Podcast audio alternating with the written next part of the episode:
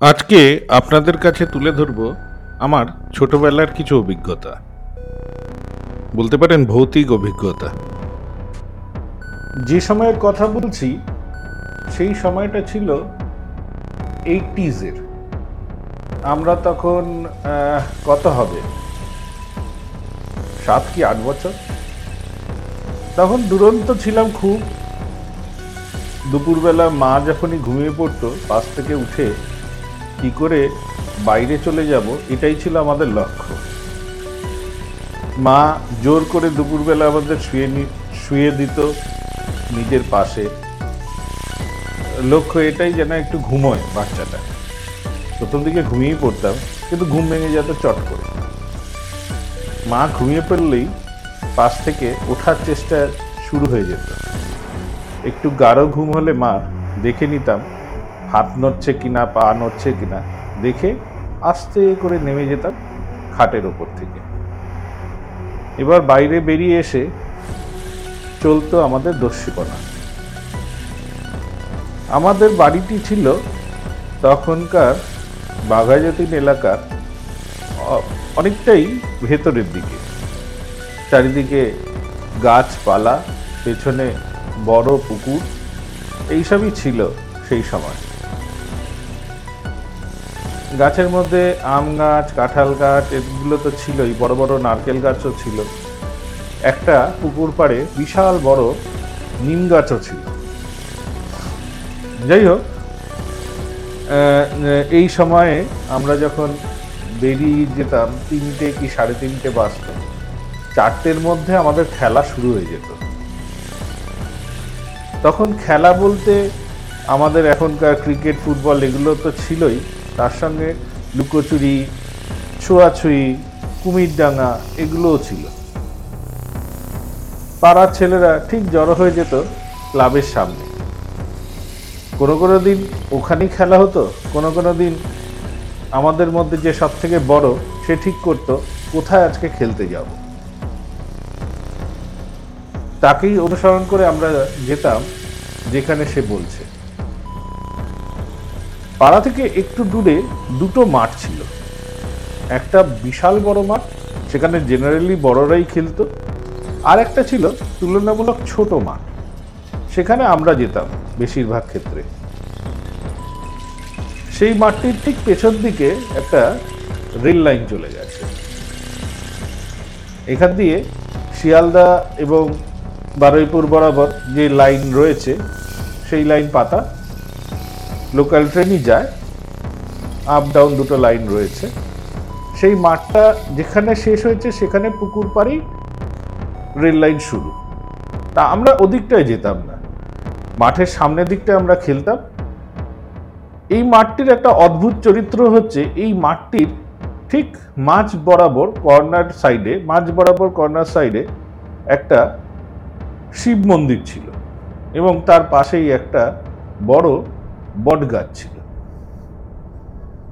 তা আমরা যখন খেলতে যেতাম, ওটাই আমাদের বসার জায়গা হতো বট গাছটা পাশে ভাঙা শিব মন্দিরের মধ্যে কি আছে, কি নেই, খুব একটা খেয়ালও করতাম না। যাই হোক, একদিন এরকম ভাবেই বেরিয়ে এসে এই মাঠটার মধ্যে খেলা শুরু করছি। তখন কটা হবে? প্রায় সাড়ে পাঁচটা বাজতে চলল।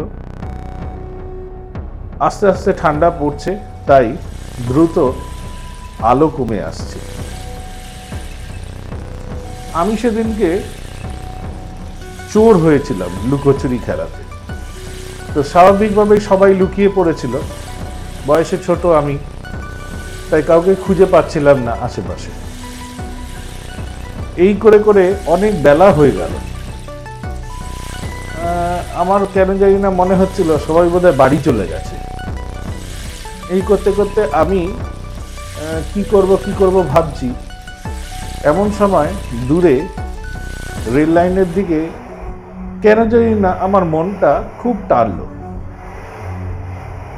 এই প্রসঙ্গে বলে রাখা ভালো, এই রেল লাইনটি এমন একটা জায়গায় ছিল, তার সামনেই একটুখানি গেলেই একটা কালভার্ট পড়তো। সেই কালভার্টের অবস্থান এমনভাবেই যে কালভার্টের ওপর দিয়ে যদি কেউ যায় আর সঙ্গে সঙ্গে যদি কোনো ট্রেন আসে, তাহলে তার পক্ষে কালভার্ট থেকে ঝাঁপ দিয়ে খালের ওপর পড়া ছাড়া আর কোনো উপায় থাকে না। আদারওয়াইজ তাকে ট্রেন ধাক্কা মেরে। ফলে এই জায়গাটিতে অনেক অ্যাক্সিডেন্টের কথা শোনা যায়। অনেকে অবচেতন মানে ওখান দিয়ে যেতে গিয়ে পেছন থেকে রেল ধাক্কা মেরেছে, অনেকে ওপর থেকে ঝাঁপ দিয়ে পড়েও মারা গেছে, এটাও শোনা যায়। ফলে ওই জায়গাটি খুব কুখ্যাত হয়েছিল আমাদের মনে। ওখানে নাকি ভূত দেখা যায়, ওখানে নাকি ভূত ঘুরে বেড়ায়, এরকম অনেক কিছু শোনা যেত। তা যেদিনকে কথা বলছি সেদিনকে বন্ধুরা সব লুকিয়ে পড়েছে, আমি তাদের খুঁজে খুঁজেই পাচ্ছি না। ফলে একটু ভয় ভয়ও করতে শুরু করল। গায়ে কাটা দিচ্ছিল ঠান্ডায়। অন্ধকার ঘনিয়ে আসছে দ্রুত। চারিদিকে লালচে ভাব শুরু হয়ে গেছে। পেছনের দিকের বটগাছটার দিকে তাকালে কীরকম যেন ভয় ভয় করছে। এতদিন বাচ্চা মনে আমি ওদিকে কখনো তাকাইনি। কিন্তু আজকে কেন জানি না মনে হলো বটগাছটা বড্ড ভয়ানকভাবে বড় আর তার পাতাগুলিও অদ্ভুতভাবে তাকিয়ে রয়েছে। কি জানি মোহ মোহ বসে আমি আস্তে আস্তে রেল লাইনের সামনের যে পুকুরটি রয়েছে, সেই দিকে চলতে শুরু করলাম। আস্তে আস্তে এগোচ্ছি মন্ত্রমুগ্ধের মতন রেল লাইনের দিকে। কে যেন আমাকে টানতে শুরু করল। জানি না, বলে বোঝাতে পারছি কিনা, কিন্তু সত্যি একটা অমুক টান রেল লাইনের দিকে আমাকে নিয়ে চলল।